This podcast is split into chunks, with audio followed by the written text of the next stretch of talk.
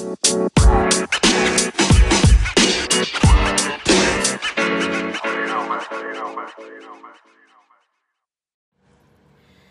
get caught up in how many followers you've got or how many people are liking or commenting on your posts.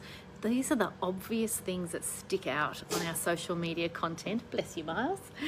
But they're not the whole story.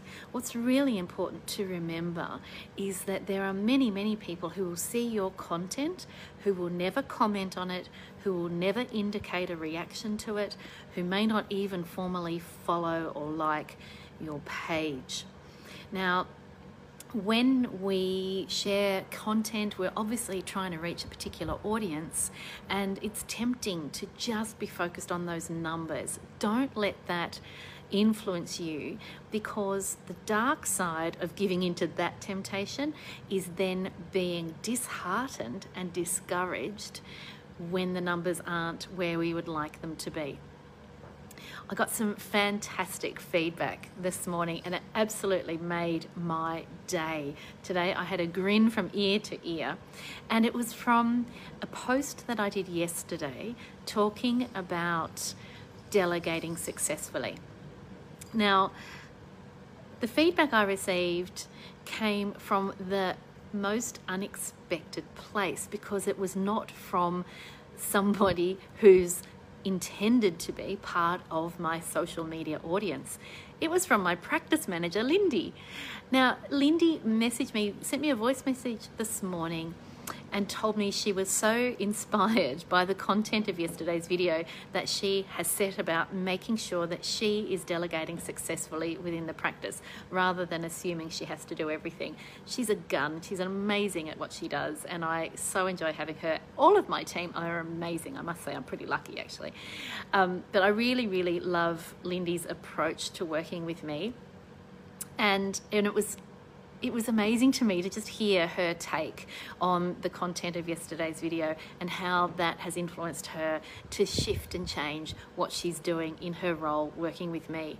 Now, it never occurred to me that my team might be interested in my social media content because, of course, my intended audience is business owners and um, and of course, you know, my team aren't the owners of my business.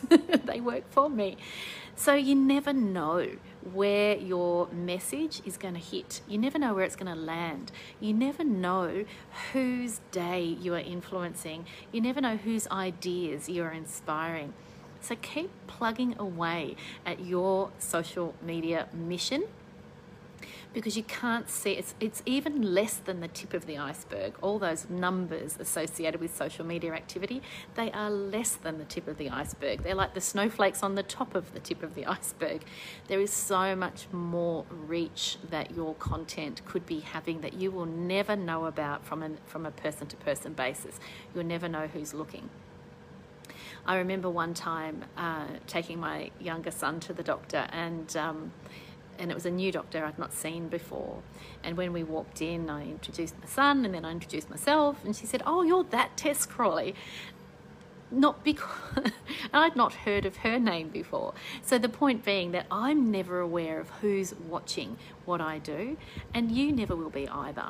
So, don't let the numbers discourage you don't let the numbers be what you are chasing either. It's when we chase numbers that we move away from our core mission. We move away from the authenticity of our message and we get overly pushed this way or that way based on what's fashionable, if you like, at the time. So keep plugging away, keep getting your message out there, keep helping people by broadcasting a message to a broader audience than you could possibly reach on a one to one basis. And have a fantastic day. I'll talk to you soon. Bye for now.